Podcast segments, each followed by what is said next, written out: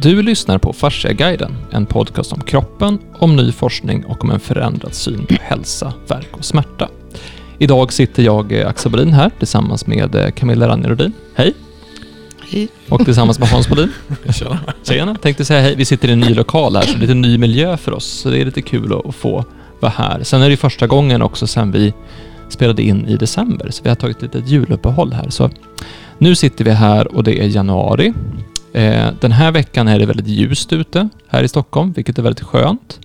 Annars är ju det här en, en tid på året när Dels är det ju allting inför jul och den stress som kan vara kring det och så sen är det året som ska avslutas och nya året ska börja och det är många som känner av att det, det händer mycket saker, det är mycket stress ibland och det kan vara mycket måsten och sådär och så försöker man vila och så. Och samtidigt är ju det här en period där man ofta blir förkyld eller sjuk eller det är många som blir sjuka under den här tiden på året, framförallt om man bor då i Sverige som vi gör. Och då tänkte vi att vi ska prata lite grann om immunförsvaret, vad som händer när vi, varför blir vi sjuka eller hur det egentligen går till i kroppen, eh, hur vi skyddar oss mot sjukdomar både på lång och kort sikt. Eh, men för att göra det så tänkte vi, vi måste ju börja i rätt ände. Vi måste börja prata om, om fascia. Och en sak som har slagit dig Hans, framförallt som du pratade om när vi sågs i morse, det var att kroppen ser ju faktiskt inte ut som man tror att den ser ut. I morse satt du och tittade på Jean-Claude Guimbertot. Mm. Och vad var det som slog dig när du tittade på Jean-Claude Guimbertot? att den är ju, alltså, han menar att allting sitter ihop och det sitter verkligen ihop. Det finns ingen skillnad. Det finns inte, vi har ju delat upp saker i hud och ytlig fascia och, och, och fascia som är med, med, med fettvävnad och muskler och allting som finns. Men det ser inte ut så utan allting sitter ihop. Och eh, jag tror att när vi gjorde, när vi gör en film som handlar om, när vi skulle förklara fascia för 2017. Så var vi till en, en typ av reklambyrå som skulle rita vad fascia var för någonting. Vi försökte beskriva vad, hur man skulle förklara vad det är för någonting. Och det tror jag finns på eh, den filmen. Det är väl om våra maskiner, hur, hur den funkar. Ja, om behandlingen. Om behandling och vad det är för någonting. Och då eh, tog jag boken, vad hette den boken Camilla, som han hade sista han gjorde? Mm, The Architecture of Life, life eller ja, någonting sånt. Mm. Jag kanske ska säga vem Jean-Claude Jean Gilbertot är. Jean han är ju, alltså klart, ja, vem, du kan berätta vem han är istället kanske. Ja, berätta, han, han, vem är alltså, Jean Gimbertot Camilla? Gimbertot han är egentligen, han är handkirurg. Eh, och eh, han började för, är det 20 år sedan han började filma? Ja, det, de är ju rätt gamla de här första filmerna. Jag har varit förvånad att de var så gamla. Jag, jag tror att det är 2005 tror jag. Ja, ja, ja jo, men jag vet att du sa 2005 och jag trodde, jag trodde du hade skrivit fel för det måste vara 2015. För de, nej, de, de är så fantastiska. Nej, så han, höll, alltså, han, säger, han sa att han höll på med det för 15-20 mm. år sedan. Så det är ganska gammalt. Men, men, men han, egentligen, han, han går in i, i eh, handen, va? i armen. Ja, han, han, gör ett hål i armen på Och så fotar han hur, hur, hur, det ser ut. Eller med en kamera. En kamera. Och en film, filmkamera. Så att han, I en levande människa. Alltså. I en alltså. levande människa. Mm. Och då får man se hur, och det, det, det som är fascinerande är, det är att det är, allting sitter ihop och det är ett flöde och det är det är helt, den, den, heter, den som man kan kolla på, som finns på YouTube, heter Strolling Under the Skin. Mm. Och den finns på Fasciaguiden också för den delen. Den, ja, precis. Den kan man lyssna på och titta på hur många gånger som helst. Men just perspektivet att allting sitter ihop är så otroligt viktigt. När jag tittar på andra, det svåra egentligen med att titta på forskning och läsa om saker och ting, det är att ja, men då pratar man om lumbarfascian eller pratar man om, om eh, eh, nacken eller man pratar, man pratar om något annat som finns. Men, men då säger Gimberto att alltså, ryggont kanske sitter i fötterna. kanske sitter i nacken, kanske sitter i armen. Därför allting sitter verkligen ihop. Och det blir, det blir ett helt annat perspektiv att se på kroppen. Och vilket flöde som finns. Och så tror man att, visar att cellerna, de, är, de, går, de, de, kan sitta i, de kan sitta ihop med fascian. Först trodde jag förut att cellerna den extracellulära matrisen, att den, alltså hur det egentligen ser ut. Att det, men allting sitter ihop. Så det finns kluster av, av celler alltså man, man har ju en bild av en, en, ensam cell och så finns det någonting runt omkring den cellen. Och så en mm. ensam cell och så runt omkring den. Att det är som ett nätverk och så massa små celler som ligger utspridda där i. Men det han visar på den här bilden är att ja, men ibland är de kluster. Och här har du åtta stycken i ett kluster och där är en ensam. Undrar varför det är så, säger han då. Och så, sen så. Men han menar också att det är mer en, en alltså vi är, vi är i stark, och det är så givet att det är så, men vi är i en stark harmoni med jorden, för vi, vi bor ju på jorden. Det är, klart att vi, det är klart att vi har en, en, en symbios med naturen, men han, han myntade också begreppet som vi hade med innan om ekologi, att, att i, i kroppen så finns allt. Eh, som, så att det, det, det, är ganska intressant att, att alltid försöka ta helhet som perspektiv, att allting sitter ihop och det finns inget det, det finns ingen separation på det sättet. Nej, och det, det tål att...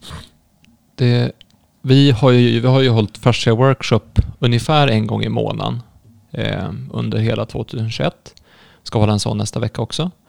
Och det som är fascinerande är att vi kommer alltid in på den här delen av när vi pratar om vad, vad är fascian, hur ser det ut egentligen? Och pratar just om hur vi är så fruktansvärt intränade i att inte förstå hur vår kropp ser ut. Alltså vi, vi är så vana med att se kroppen som uppdelad eller död och när vi tittar på hur jag minns Camilla, du hade en föreläsning om både lymfsystem och nervsystem och, och, och, andning och cirkulation och blodet och alltihopa. Och så sen så tittar man som på blodet på ett och så tittar man på lymfsystemet som ett system och så fascian som ett system och så har man nervsystemet som ett system. För att man tänker inte att vänta, alla de här sitter ju ihop. Mm på varandra precis hela tiden. Det är inte som att det här är isolerade saker, utan allting, i varenda liten del av kroppen finns alla de här sakerna parallellt, huller om buller. Och det som han sa, Gimberto, i den här videon, att det är totalt oregelbundet.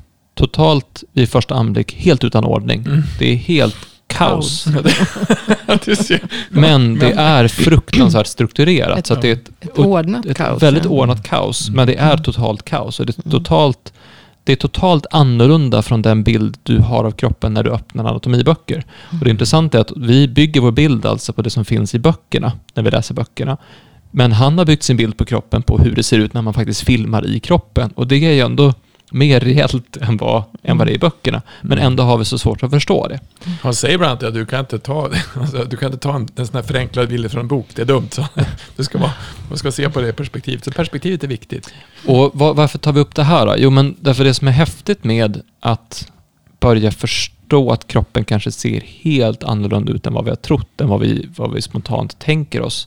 Det gör att vi kan se på, på saker som vi lär oss på ett annat sätt. Och det är därför det har kommit så fruktansvärt mycket ny forskning de senaste tio åren på just hur annorlunda det ser ut. Men då är det som vi pratade om i morse också, att även, även där kan de som då forskar om någonting kan väldigt lätt fastna i att de håller på med det. Mm. Så vi, pratar, vi har pratat om Steck, eh, Antonio Steccos eh, hyaluronsyramolekyler och hur, hur, han sitter, hur, hur de bildar olika typer av eh, kluster, förtätningar, förtätningar och honungskakor. Mm.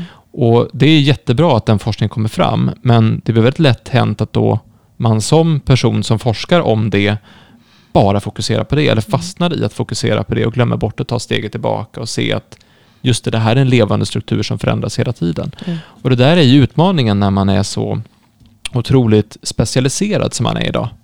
Så att alla experter idag, alla som är specialister idag, är ju väldigt bra på att se ett perspektiv och sin specialitet. Men om man inte hela tiden tränar sig att ta ett steg tillbaka så glömmer man lätt bort det. Mm.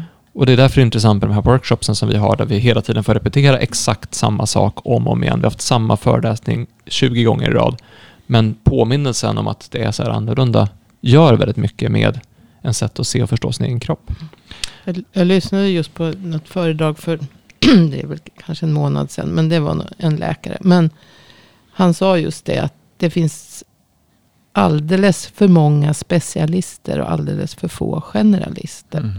Och det är alltså, inte bara inom eh, läkare eller medicin eller så, utan inom det mesta i Ja, alltså allt ifrån alltså, samhällsplanering ja, till byggnader till allt möjligt. Så all, allting är så specialiserat och ingen kan se. Alltså en generalist måste ju ha, kunna lite om allting. Så det, men det, Mm. Nej, men så det är väl med ingång av det här att det här fascian som det här hela tiden föränderliga flödet av saker som äger rum precis hela tiden. Eh, den här totala kaoset men väldigt, samtidigt väldigt ordnade strukturen av fiberproteiner som sitter runt allting precis hela tiden, som det här spindelnätet. Hur det här faktiskt går in i cellerna. Det var som du sa Hans, att, att när, när man rör i någon typ av fasciatråd någonstans så går det, det, det, det, går rakt in i cellen. Det förändrar cellens struktur. Ja, ända in i cellkärnan. För att det, hela cellskelettet har ju liksom kontakt in i... Och det är ju det som styr cellen. Vad, vad ska, det är ju cellerna som ska producera proteiner och mm. liksom göra någonting. De har ju en uppgift. Och, och då ska ju liksom rätt gener slås på i, i de cellerna. Så att, så att, och det, de signalerna får de genom att det, någonting, det rör sig så att säga. I, mm. Men perspe perspektiv ja. tror jag är väldigt viktigt att man, att man har med. Att man ser det på ifrån, ifrån den storyn, alltså den berättelsen att kroppen är faktiskt sammansatt. Den är en helhet. Det finns ingen separation. Eh, utan det, allting sitter ihop. Och kroppen är otroligt intelligent och gör saker hela tiden som vi inte riktigt tänkt på. Eh, Hans, hur var det? Du sa att i fingret så fanns det... Alltså i fingertoppen så fanns det någonstans mellan 1800 till 3000 eh, tjänsteceller, alltså när, när, nervändar för att kunna känna fria, saker. Fria, fria, fria nervändar. För att kunna, och, så att, och det kan man ju, alltså det är ganska fantastiskt som man inte tänker på, men de hade gjort exempel på att tagit eh, eh, Eh, tre stycken eh, olika typer av strukturer. Och en struktur var en nanometer större. Alltså nästan ingenting. Alltså, det var jättelite skillnad. Det går inte, jag slog upp vad det var, för det, var, det går inte ens att känna tror man. Men 70% av alla som drog på de här tre sakerna kunde känna att den var lite större än den andra. Mm. Fast det var bara någon... Ja, vi har otrolig känsla i fingrarna. Och, och, och, det, och det, när man inte först, när man, alltså när man tänker 3000, vi håller på med, om man tittar på att ta fram saker och ting som vi försöker utveckla hela tiden. Alltså, jag vet inte hur många, var det 250 miljarder eh, nervceller det fanns i kroppen? Alltså som kan känna saker och ting. Och när vi pratade om eh, eh, Heikki Jäger så sa man att man visste ju inte ens, alltså vi har ju i, i, i hälen så hittar man ju mycket var det nervändar som fanns där som man inte ens visste vad det var för Ja, någonting. det var typ så sex gånger fler oklassificerade nervändar än vad det fanns andra nervändar. Så att, alltså, det som vi kan känna, bara som jag sa till dig, att om, vi kan ju vara i ett samma rum och så kan vi känna på olika typer av ytor och känna skillnad på de ytorna. Mm. Det är helt fascinerande, mm. som vi inte ens tänker på hur mycket som vi tar in och vi, vad vi gör för någonting. Och du, du kan ju utveckla det sinnet, alltså om du använder det. Så, så, ja, och, så ja, tränar du ju upp det. Du måste, allting som måste ju tränas. Trä, ja, man måste träna. Så, så, det som egentligen var, när man, man tittar på, som vi håller, kroppsterapeuter som vi jobbar ganska mycket med, att palpera. Det som jag hade en veterinär som jag pratade med och så sa han, de kan ju, vet, alltså veterinärer är bra på att palpera. För de, de håller i alla fall, de, de rör ju... Om de, om, om de, de, gör, det, om de gör det mycket, ja. ja så de, om man inte jobbar med det så är så man, inte Så säger hur ska man palpera fascia då? Ja. jag får väl träna, sa jag. För det, det går ju att palpera allting. Mm. Eh, men vi tror ju inte det. Men, men det, jag tycker det är fascinerande vad, när du spelar trummor Axel, eller när man, hur man kan utveckla saker och ting som är helt makalöst. Alltså vilken fin motorik som finns. Och hur mycket av eh, handen som är alltså handen som är hårdkodad till huvudet. Alltså mm. som egentligen, alltså vi kan göra saker och ting med. Mm. Ja men titta på en, på, tänk en avancerad, alltså en jätteduktig pianist. Ja, det, är... Eh, det är ju, för jag håller på att ska lära mig piano nu. Så det, det, det är rätt svårt kan jag säga. Alltså så här, man, man kommer till en viss punkt och sen bara okej, okay, men här krävs det, här krävs det framförallt träning. Ja. Och det krävs att få in motoriken. Men det som fick mig att känna ett hopp ändå, att, ja. att jag ska kunna lyckas med det här, är att jag skriver väldigt snabbt på tangentbord. Om jag har tränat upp mig till att skriva snabbt på tangentbord, så att jag vet, jag kan ju känna var, mm. var bokstäverna är på tangentbordet för att jag är så van med det. Så jag, kan, jag behöver inte titta på tangentbordet när jag skriver och så skriver jag väldigt snabbt. Mm. Men byter jag tangentbord så blir det svårare, så jag måste ha ungefär samma tangentbord. Men då har jag ju tränat upp en intelligens i mina fingrar som känner av det. Mm. Omedvetet, tänk, eh, tänk, man tänker inte på det här. Och på samma sätt kan man, borde man kunna träna upp kompetensen i, eller intelligensen i fingrarna för att kunna spela piano. Så att det är som du säger Camilla, det här är någonting man använder. Men åter till temat. Men det, men det häftiga, det häftiga är det att, alltså menar också att vi kan utveckla eh, vi kan utveckla så att vi kan känna igenom saker. Mm. Kan, jag kan ju känna inom maskinen vad jag gör. Mm. hur kan man göra det? Man måste träna mycket på det. Så att det, är ju, det är ju rätt fascinerande vad vi, vad vi gör för någonting och vad vi kan göra. Och vad kroppen är fantastisk. Så poängen med den här introduktionen egentligen är att ta ett steg tillbaka och faktiskt inse hur otroligt fantastisk kroppen är och hur, hur mycket ny forskning det har kommit som just handlar om hur fantastisk kroppen är, att vi inte glömmer bort det. För nu ska vi prata om, om immunförsvar och då måste vi först också prata om, om tryck. Att vi har ju pratat om att kroppens, fascians enkla funktion, eller, eller huvudgripliga funktion är att ta emot och avlasta tryck. Så att tryck är allting vi påverkas av. Det vi äter är tryck, det är hur vi eh, det kan vara föroreningar i luften, det kan vara hur vi rör oss, det kan vara skador och fall, det kan vara tankar och känslor. Det här har vi pratat om många gånger, att, att olika typer av tryck tar kroppen emot hela tiden och avlastar det här och fördelar det här på ett smart sätt. Och en typ av tryck som vi utsätts för är olika typer av eh, ämnen som kommer in i kroppen. Då tänkte jag lämna över till dig Camilla. Vad är, vad är det för tryck som kan komma in i kroppen som gör att, vi, som gör att eh, kroppen utsätts för någonting? Vad är det för tryck? Som Vad är det för tryck?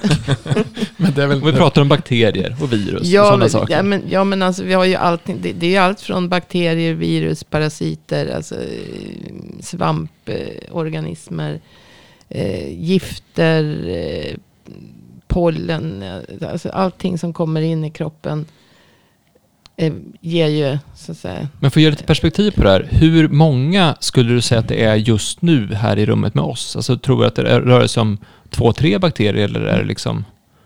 Nej, säkert miljontals. Alltså, så just nu i det här rummet men, är det förmodligen miljontals, eller i alla fall tusentals bakterier ja, och virusar och grejer som Alltså vi, vi är ju omgivna utav eh, mikroorganismer och eh, säkert också gift eftersom jag är inne i stan tänkte jag säga. Det är inte, men kanske lite mindre eh, gifter och så i luften hemma på landet. Men, men eh, det är avgaser och det är allt sånt som stressar kroppen. Alltså stress är ju en, en belastning på kroppen. Det kan vara fysiskt eller det kan vara att någonting så att säga, kommer in i kroppen. Men det kan ju också vara mentalt.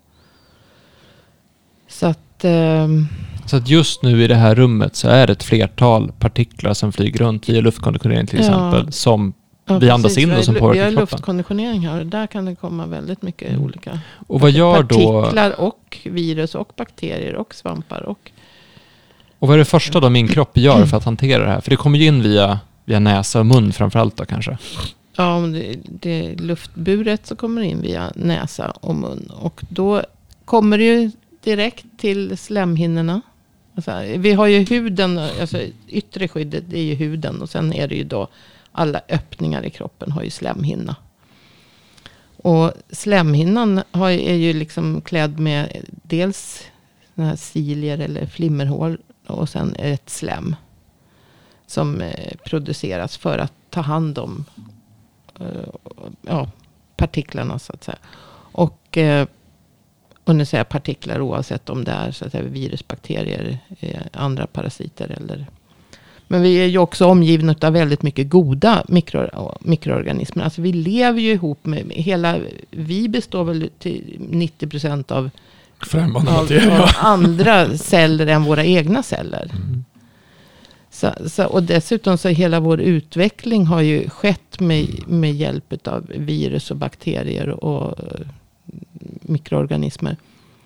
Alltså man säger DNA är också liksom delar utav virus. Och, och våra mitokondrier i cellerna är, är, härstammar ju från en bakterie som har blivit instängd. Och som, så att det är ursprungligen alltså bakterier som har gjort att vi, och virus som har gjort att vi utvecklas. Så att vi har ju hela tiden anpassat oss så att säga. Så att, eh, men eh, vad händer då när det kommer till slemhinnan om vi andas in det så kommer det till näsa, svalg, ögon kanske. Eh, och eh, där har vi ju då den, den lösa, alltså det kommer ju in i flödet i fascian. Den vägen. Och där har vi då ett skydd med de här fagocyterna. Det första, första medfödda immunförsvaret som cirkulerar runt. Så att säga, som finns i det här flödet. Alltså i fascian. I de lösa mellancellerna. Mm. För att immunförsvaret vill ju skydda cellerna från att bli skadade. Det är ju cellerna som måste så att säga skyddas. Så att inte parasiterna kommer intar cellerna och förstör cellerna. För att om, om allt för många celler blir förstörda så, så dör vi ju. Det är ju liksom de som, som gör jobbet då. Men, men eh, eh, ja, hur ska man förenkla det här då? Sen, så är det medfödda försvaret. Sen om det nu, och förhoppningsvis så klarar det här medfödda försvaret genom de här fagocyt, olika typer av fagocyter. Det är makrofager, mastceller och det är eh, massa olika stora och små ätarceller som, säger, som ska säga äta upp inkräktaren. Och de här, när det då blir attackerande, de här cellerna känner ju igen mina celler och eh, främmande partiklar. För den har ju en, en, en mall för hur jag ser ut, men inte eh, allt som är främmande. Då. Men, och då när, kallar ju de på förstärkning, så de sänder ut en massa signalämnen för att kalla dit fler fagocyter. Och det är ju de här, den här signal, signaleringen efter mer. Den kan ju, och sen så eh, häller de här fagocyterna ut. Jag kan säga att de häller ut en massa dödande ämnen som, som ska ta koll på det här. Och eh, förhoppningsvis så känner vi inte av det här utan vi, vi bara Alltså jag får en jätterolig bild i huvudet nu. Det är så här, tänk dig att, att de flesta människor har ju sett Sagan om Konungens återkomst. uh, Och då finns det ju en, en huvudplatsen där de goda håller till. Det är Minas Tirith, den här staden, den vita staden med Mm. trädet längst upp så här. Och den är ju byggd utav, om det är sju eller elva stycken ringar. mm, Och så sen så står då hela Mordors armé utanför Mm. och så står de och ska attackera. Mm. Och då första muren, där är då står de, ut, de är utanför muren. Då, då står ju de med, Mm. med pilbågar och med katapulter och häller lava och det är hela Ja, liksom men försvaret sådär. Och så kommer man igenom den ringen och då Ja. kommer nästa ring och så nästa ring och nästa ring och nästa. Ja. Till slut så står ju Gandalf där själv och Ja, liksom, ja. då är han den här specialisten som ska stoppa. Ehm, och ibland behöver man hjälp utifrån och då kommer den här armén med hästarna som kommer och hjälper till och sen kommer den här huvudsakliga de dödas armé som tar koll på allihopa. Så att någonstans är eh, det, det, det, vi kan använda den som metafor för Mm, immunförsvaret. Ja, men det, det är ju lite så. Alltså för, för att de här fagocyterna, det här medfödda immunförsvaret då. Där ingår också de här natural killer cells och, och så. De, de häller ut alltså dödande ämnen på inkräktaren. För att de ska döda inkräktaren. Men det skadar ju också våra egna celler.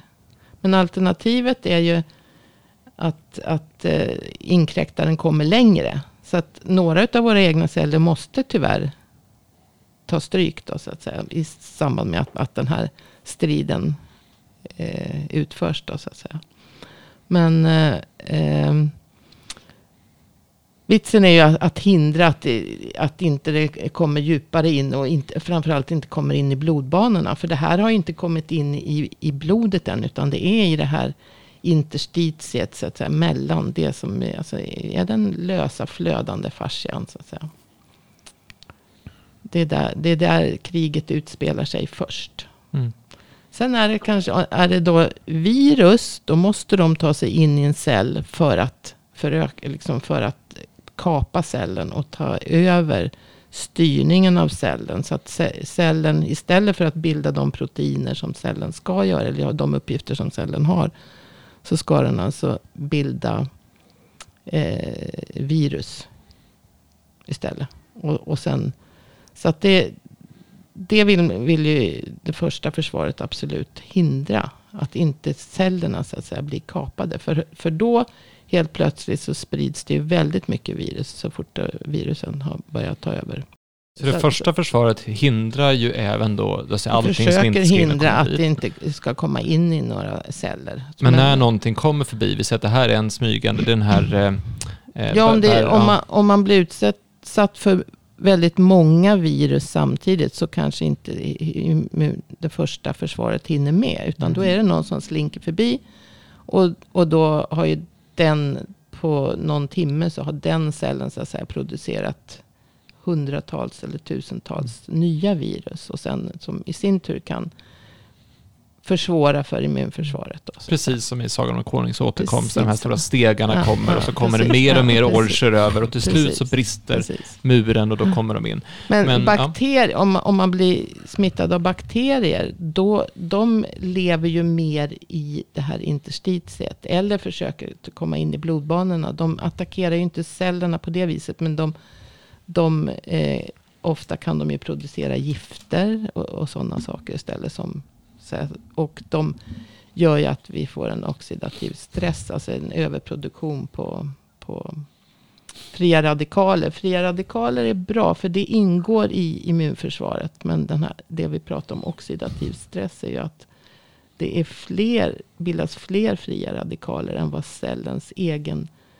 eh, antioxidantproduktion klarar av. Så. Men nu alltså, Levis bok, eh, Rapid Virus Recovery, Mm. Är det som Gandalf, alltså det, man förstärker muren, då är det vad som händer då? För att han hade ju När du både andas in eh, väteperoxid ja, till exempel. väteperoxid och C-vitamin, det var det han tyckte han Ja, skulle. jo, ja, inte, ja, jag tror han, han eh, magnesium och det. Alltså det finns, Men vad, vad, vad, vad gör den? Alltså i, vad, vad gör den? Bygger den ny mur eller vad gör den för någonting? Bygga en ny mur. Alltså, Tillbaka ringen. till Sagan om ringen här. Då måste jag ju liksom börja tänka i helt andra Banor. Ja, men han, han, hans grej det var, att in, det var ju att, att andas in, ha en inhalator. Och sen Ja. så använda väteperoxid, 3%. Ja. Och då andas du in det. Vad Det, det, ja, du andas in det så att de virus som finns, alltså det här ska du göra så fort du börjar känna det minsta lilla förkylningssymptom. Mm. Så andas du in det, både genom näsa, men ja, framförallt näsa. Mm. Eh, för att då, eh, med en mask då. Mm. Alltså det är en inhalator som förångar väteperoxiden. Då täcks ju hela, då, alltså väteperoxid är ju som alltså en, en ja, vi, vi bildar ju det själva, kroppen bildar ju det själv. Alltså, Mm. Men det, det är som de här fria radikalerna som alltså kan förstöra också väldigt mycket. Men då tar ju det död på de virus som finns i slemhinnan. Men nu pratar vi, det här är första muren va? Ja, det är Som du, första så, det, muren, så ja. Så den väteperoxiden förstär, är den som att den, stärka det första du muren. bygger en ny mur. Och egentligen. även bakterier. Alltså det som har kommit in i näsan och finns i, i slemhinnan. Det, det. Sen, sen tas det väl upp väteperoxid också så att det, det kommer kanske djupare. Med, men eh, Jag tror att den här metaforen kan faktiskt vara mycket bättre än jag trodde först. För det, det har ju nästa sak som, som är, vi tog på det lite grann, men när ett virus kommer in i en cell, Mm. Då börjar viruset att tillverka mer av sig själv i cellen. Så Mm. att cellen till slut sprängs. Ja. Och så kommer det fler Så virus så- ut som så infekterar mer dör celler. ju då. Mm. Så att eh, viruset tar ju död på cellerna så att säga. Men då jobbar ju, då kommer ju de här specialist, eh, specialistarmén, de här Mm. tornväktarna eller, eller Mm. Gandalf eller sådär. Mm. Då är det ju de, den som kommer och börjar döda infekterade celler. Precis. Och då, Det tar ju lite längre tid då. Ja. För att då, de, de är lite långsammare. och då finns det ju två saker man kan göra här. Det är, antingen så kan man ju eh, skaffa fler sådana här specialistkrigare. Det är ett sätt att, som att, att bemöta inkräktarna. Eller så kan man tillverka fler soldater, alltså mer celler. För det är någonstans där vi pratar om hur man kunde, förut i alla fall, som vi pratade om hur man kunde stimulera eh, stimulera ett sjukdomsförlopp. Om, om kroppen, man blir ju sjuk av att kroppen tar död på sina egna celler till viss del. Mm. Om man då tillverkar fler celler, Ja, alltså för det, det du ofta blir sjuk utav egentligen är ju att immunförsvaret reagerar. Och eh, det, det dödar ju inte bara då inkräktarna utan det dödar även dina egna celler. Men alternativet är så att, inkräktarna skulle ha dödat ännu fler celler.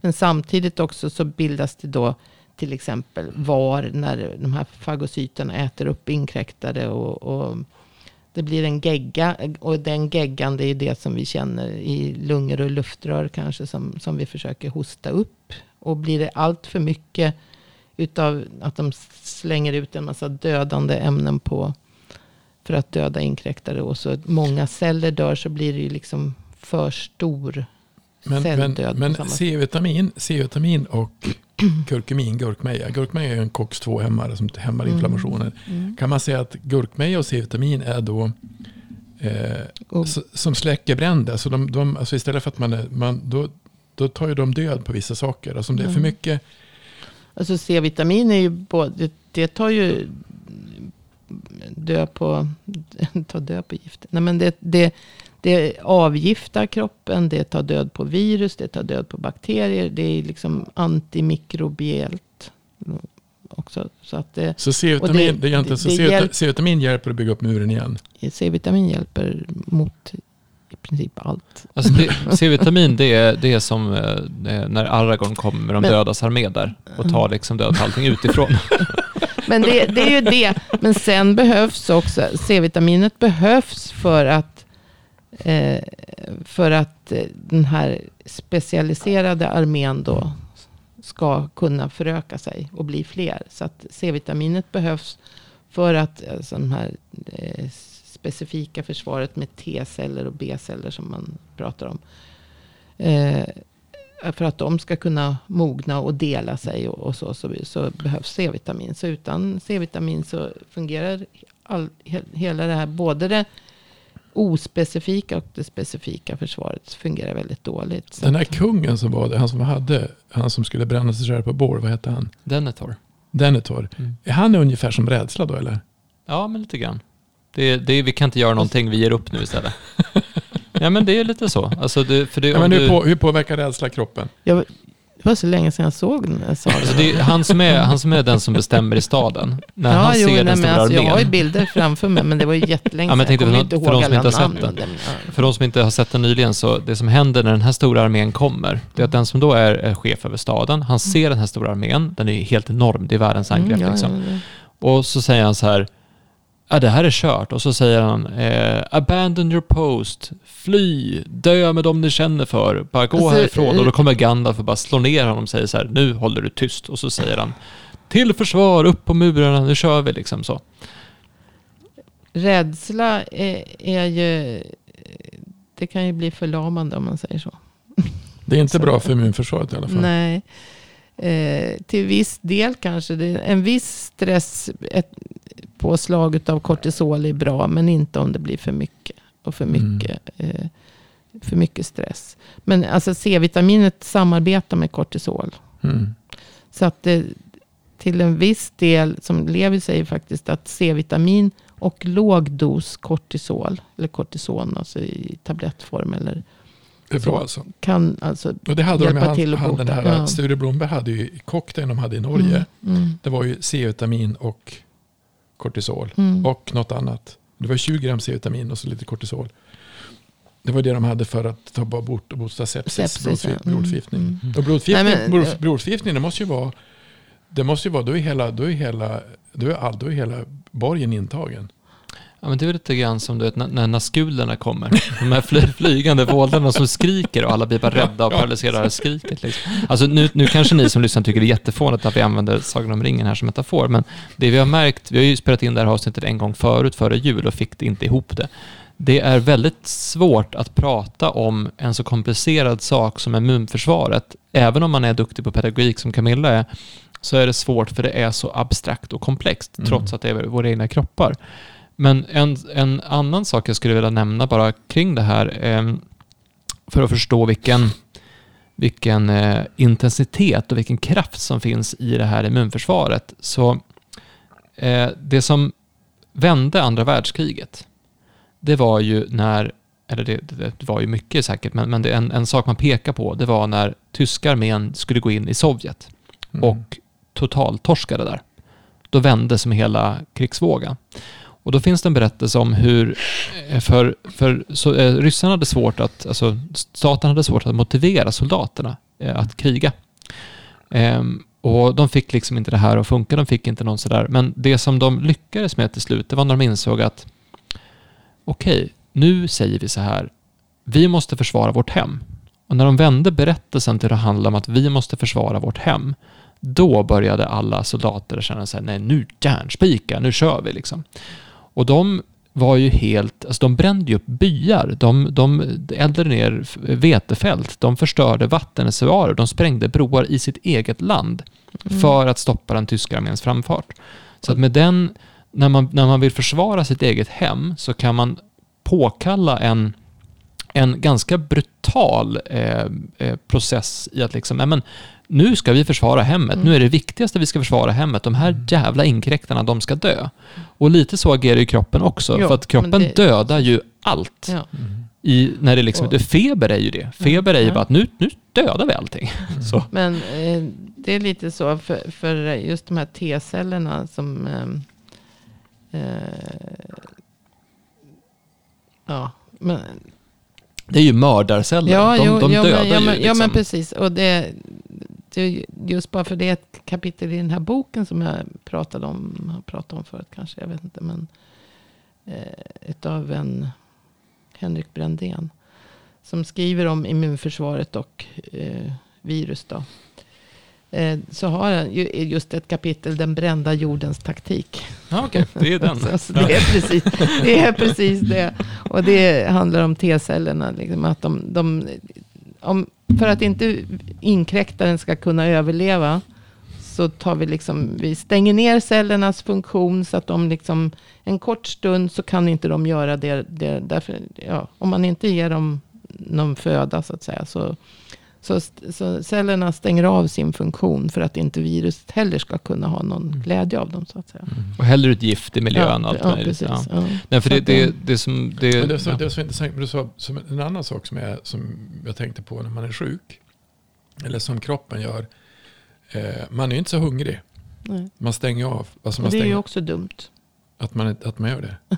Att man är hungrig. Ja, men egentligen så är det ju lite dumt. Ja, men nej, därför att du behöver ju ha näring för att eh, immunförsvaret ska kunna fungera. Så egentligen ska man stoppa i sig mer mat alltså. Åtminstone C-vitamin. Kanske inte mat, men kanske C-vitamin. saker. Ja, men jag åt skitmycket C-vitamin när jag var sjuk. Ja, det gick väl bra. Och, Ja, och lite andra. Nej, men för, för, Zink, magnesium. men, ja, för att avsluta det här med kroppens egna inbyggda brutalitet mot inkräktare. Så när vi hade föreläsningen om immunförsvar i höstas så berättade du Camilla om eh, de här, visst var det eh, B-lymfocyterna som gick den här Nej, det var elitakademin? T-lymfocyterna.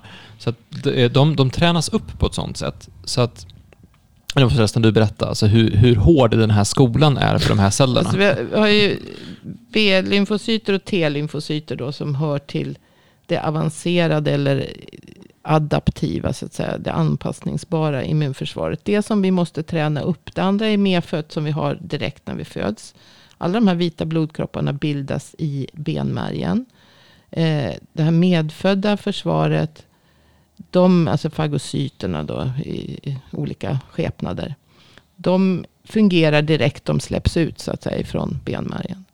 Men de här lymfocyterna, de eh, det är lite skillnad på B och- T-lymfocyter. Men T-lymfocyter, de heter T-lymfocyter därför att de från benmärgen hamnar i thymus. Alltså brässen som ligger under bröstbenet. Och som är väldigt utvecklad, eller väldigt stort. Alltså brässen då är stor hos unga individer. Därför att de har ju fortfarande en väldigt aktiv, alltså måste ju utbilda sitt immunförsvar. Jag har nog ingen bräss kvar. Alltså det, det är bara lite spridda lymfknutor kvar. Tror jag. Det så att den försvinner ju alltså när man blir vuxen. Utan det är Så mest själva akademin lägger man ner efter ett Ja, tag. precis. Barn och tonåringar har, har liksom en eh, kalvbräss, äter man ju. Mm. Eh, och det är alltså unga individer. Då. Sen tynar den här bort. Men det innebär ju inte att... Alltså då är ju immunförsvaret lite mer uppbyggt. Och sen får man ju fortsätta att träna naturligtvis. Men de här T-lymfocyterna då. De går i skola. Jag vet inte hur länge det håller på. Men ett antal veckor. För att de ska lära sig skilja på mina egna celler och, och vara främmande celler. Och de, här, de har alltså små eh, proteinutskott på sina cellytor. Alltså T-lymfocyterna. Det är ju vita blodkroppar, en typ av vita blodkroppar. Så det är ju alltså vita blodceller. Eh, och det finns alltså proteinstrukturer för varenda, som ska känna igen varenda organism som, som träff, påträffar oss, så att säga, som kommer in i oss.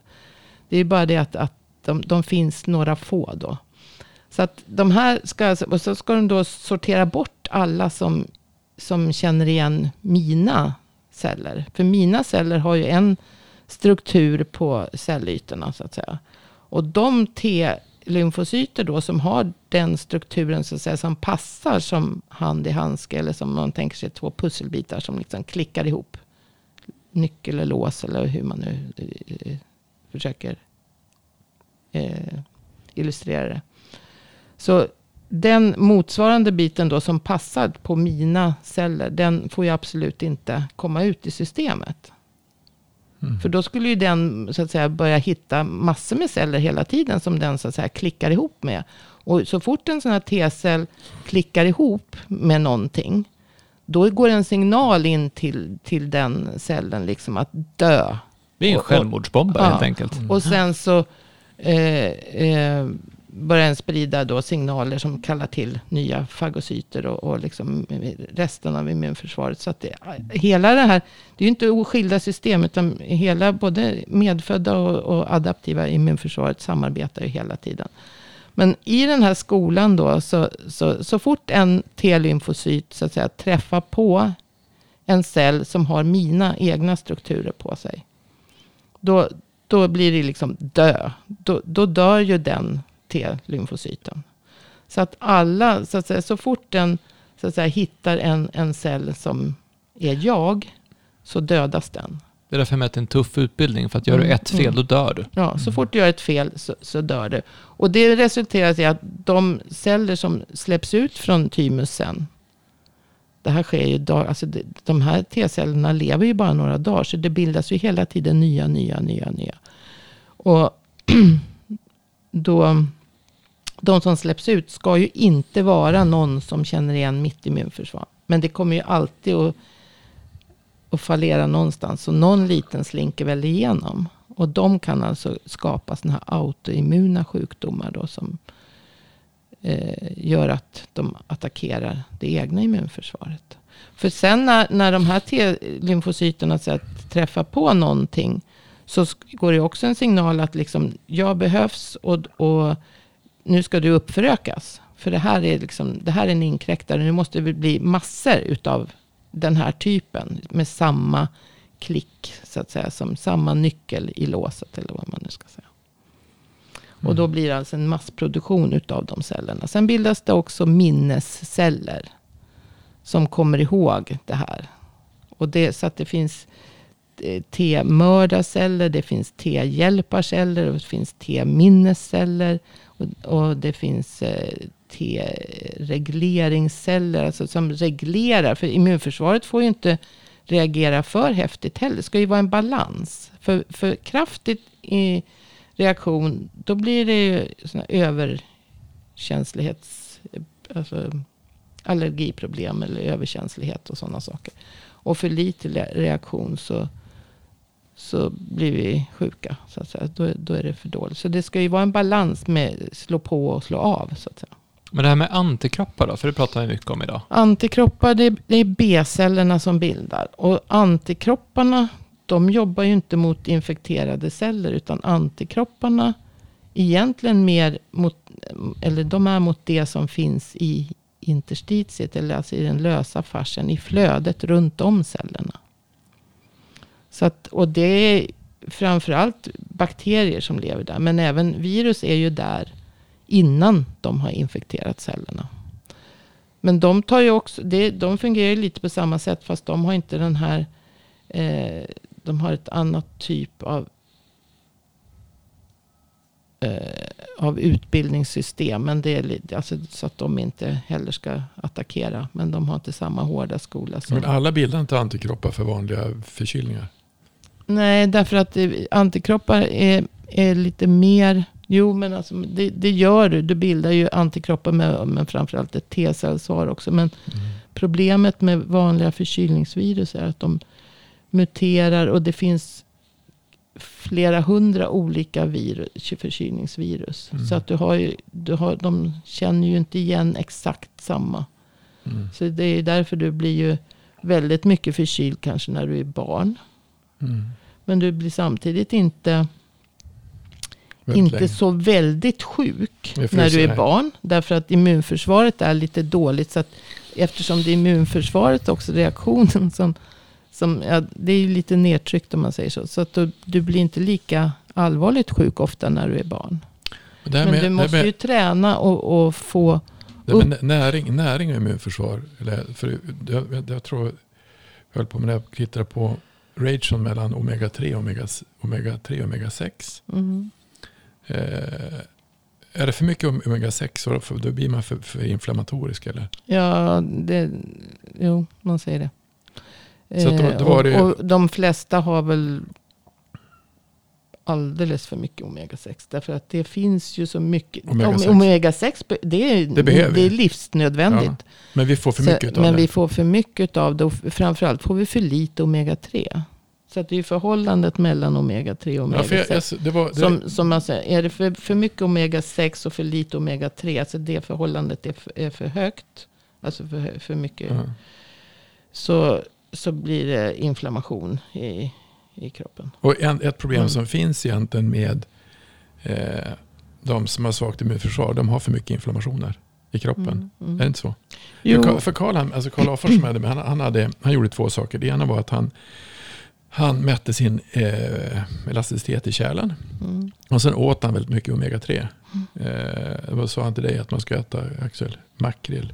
Ja, ma- ja, alltså Icas makrill var det tydligen. Den var, den var gjord på ett sätt så att den inte hade så mycket kvicksilver i sig. Men han menar att, att vi äter för mycket eh, raffinerade eh, Det, det, kol- tyvärr alltså- är ju så att man ska äta mycket fet fisk. Mm. Sardiner, makrill, lax. Fast inte odlad lax. För odlad lax innehåller en fjärdedel utav, mycket. utav omega-3 jämfört med en vildfångad lax. Men han sa så att egentligen om du hade, alltså om du tittar på ett, vi har haft upp det här förut också, hur, hur, hur, hur, hur eh, fascian är på vilda djur jämfört med ord, alltså vanliga. Men du har ju C-vitaminet. För eftersom vilda djur ha, de tillverkar producer- sig, ja, precis. producerar sitt eget C-vitamin. Så det är inte stress. bara omega, omega-3. Men då, men då sa han alltså, det, då, då, ration mellan, alltså om vi har en, en ratio mellan omega-3 och omega-6 på 1 till 3.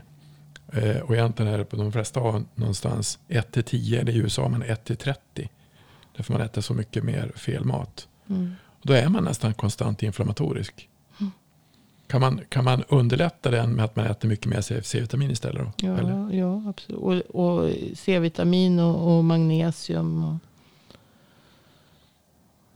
Så kosten och är så, kurkumin. Alltså det, det har ju de eh, gurkmeja som är antiinflammatoriskt. Nej, men det är väl där som, om vi Men det, pratar det är om... väl inget naturligt näringsämne, men det är ändå antiinflammatoriskt. Men Mm. om man ska se naturligt näringsämne så är det ju eh, C-vitamin som är så otroligt mycket viktigare än vad vi har förstått. Mm. Och, och framförallt om man ser på vilda djur som producerar alltså enorma mängder C-vitamin.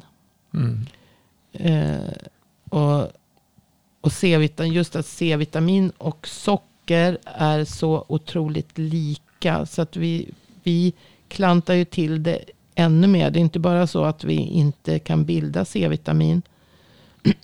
utan vi äter också en massa socker. mm, Ofta, många. Eh, och när vi gör det så, så alltså socker och C-vitamin är så lika i molekyl mm, eh. Så att de, de konkurrerar om samma transportkedjor in i cellen. Så att om vi äter socker samtidigt som vi tar en C-vitamintablett så har vi klantat bort stor del av det C-vitaminet också. mm, För att då, det, då, då konkurrerar det med socker och så kommer inte allting in i cellerna. mm. Så att vi... Ja, det, det, det är ju lätt att...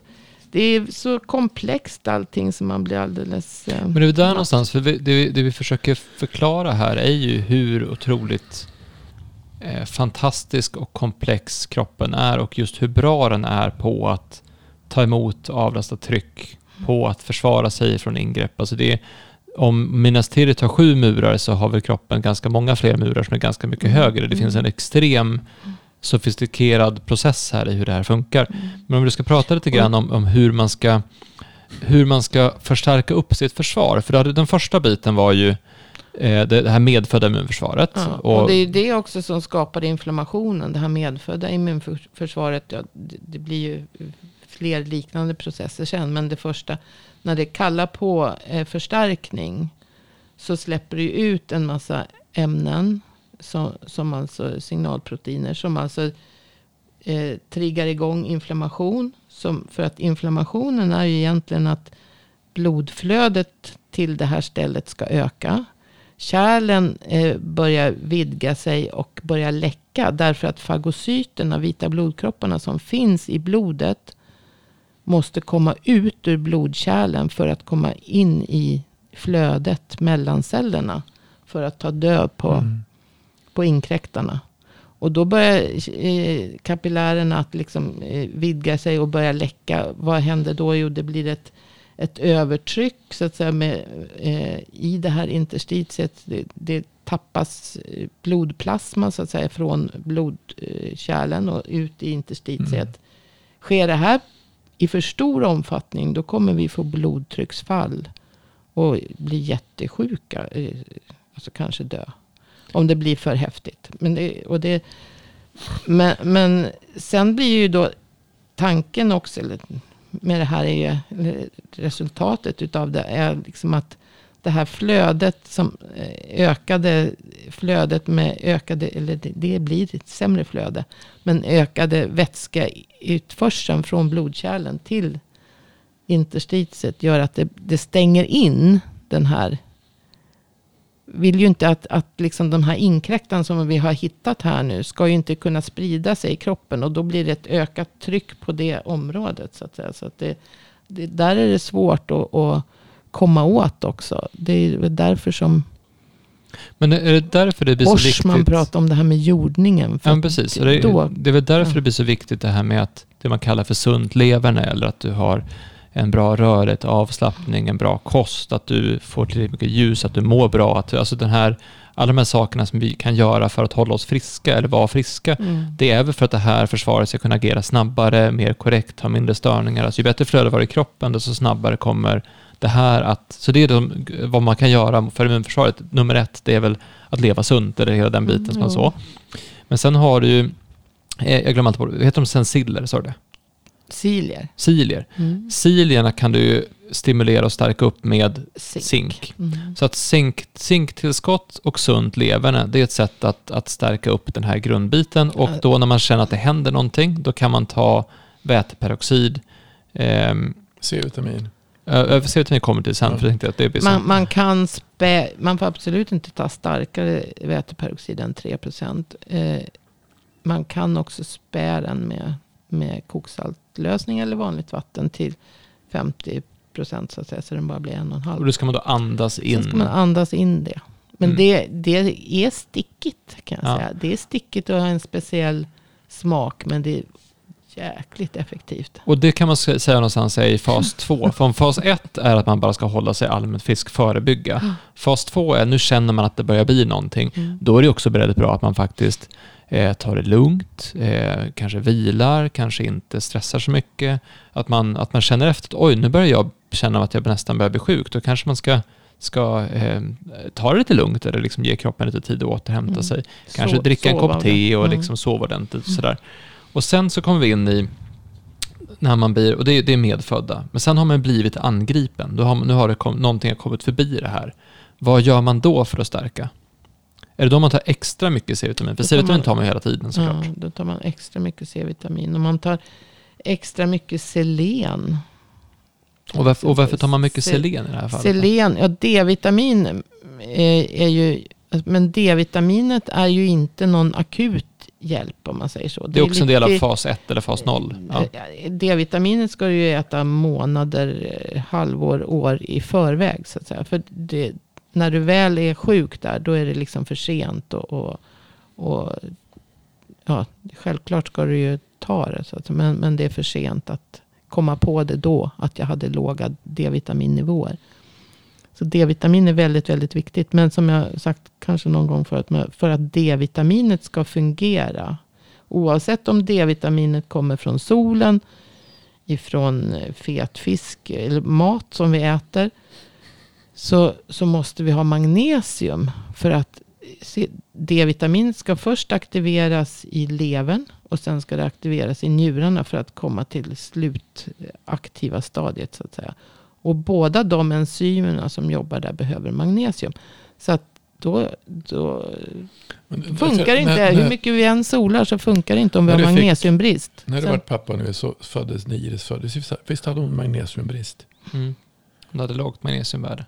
Var förmodligen därför att hon hade haft en och, tuff och du sa att tuff de inte... Alltså de brukar inte mäta magnesium eh, vid, på nyfödda, men av någon anledning gjorde de det på henne och såg att det var brist. Och det intressanta med när hon föddes hade hon navelsträngen fem, fem varv runt halsen, så att hon hade inte växt någonting på två veckor. Mm. Eh, och hon hade väldigt hög mjölksyra när hon kom ut också för att hon hade fått eh, kämpa så mycket för att kunna Mm. komma ut. Så hon behövde verkligen hjälp för att komma ut. Eh, Men alltså om du tar, om du tar henne, om vi- tar dig som exempel. Hon hade fått kämpa för att komma ut. Hon hade för lite näring. Och sen var hon säkert ganska stressad. Eller hur? mm. Eh, tror mer, mer stressad mer stress, än mer stress än normalt. Man säger ju liksom att, att födas det är, det, det- det, det det, är den absolut största stress man Som- någonsin kan utsättas för. exakt. Så att alla barn Men, men är- alltså då tänker jag på, alltså hur stressade tror du folk, hur, hur rädda tror du folk är nu när man pratar om allting som är med, alltså allting som är, det påverkar också immunförsvaret, gör det inte det? Ja, jo, ja, men absolut. Det, det, stress bryter ner, men det, det vet du också att när, om, du är, om du är rädd eller stressad, då är det svårt att tänka klart. Det är svårt att, att göra rätt saker. Man kan väl bli väldigt polariserad. Man kan ju bli... Så att, Men, men till henne tillförde man magnesium. ja, Ja. Och som var hon bra efter någon, två dagar var hon bra eller? ja, det Ja. tog ett tag för magnesiumvärdet går upp helt och hållet, men... Men, eh, Men ni ja, gav hon lite C-vitamin också? en hel del. Problemet är, är ju...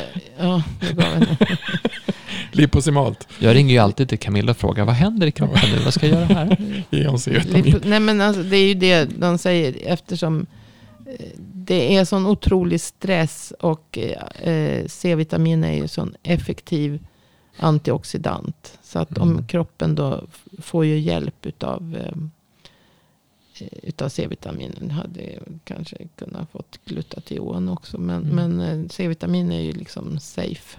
Så, Men de som, nu har vi, nu har vi tjatat. Alltså de, de som, vi, köpt, vi köpte den här boken utav, som han har gjort. Eh, eh, Thomas Levi. Thomas Levi. Som heter Det naturliga universalmedlet. Varför är det så mycket kritik mot C-vitamin? Du har läst boken. Eller hur? Både på engelska och svenska. Mm. Vad, vad är det han säger för någonting som är så märkligt? Varför kom han in på C-vitamin? Varför tycker han att det är fascinerande?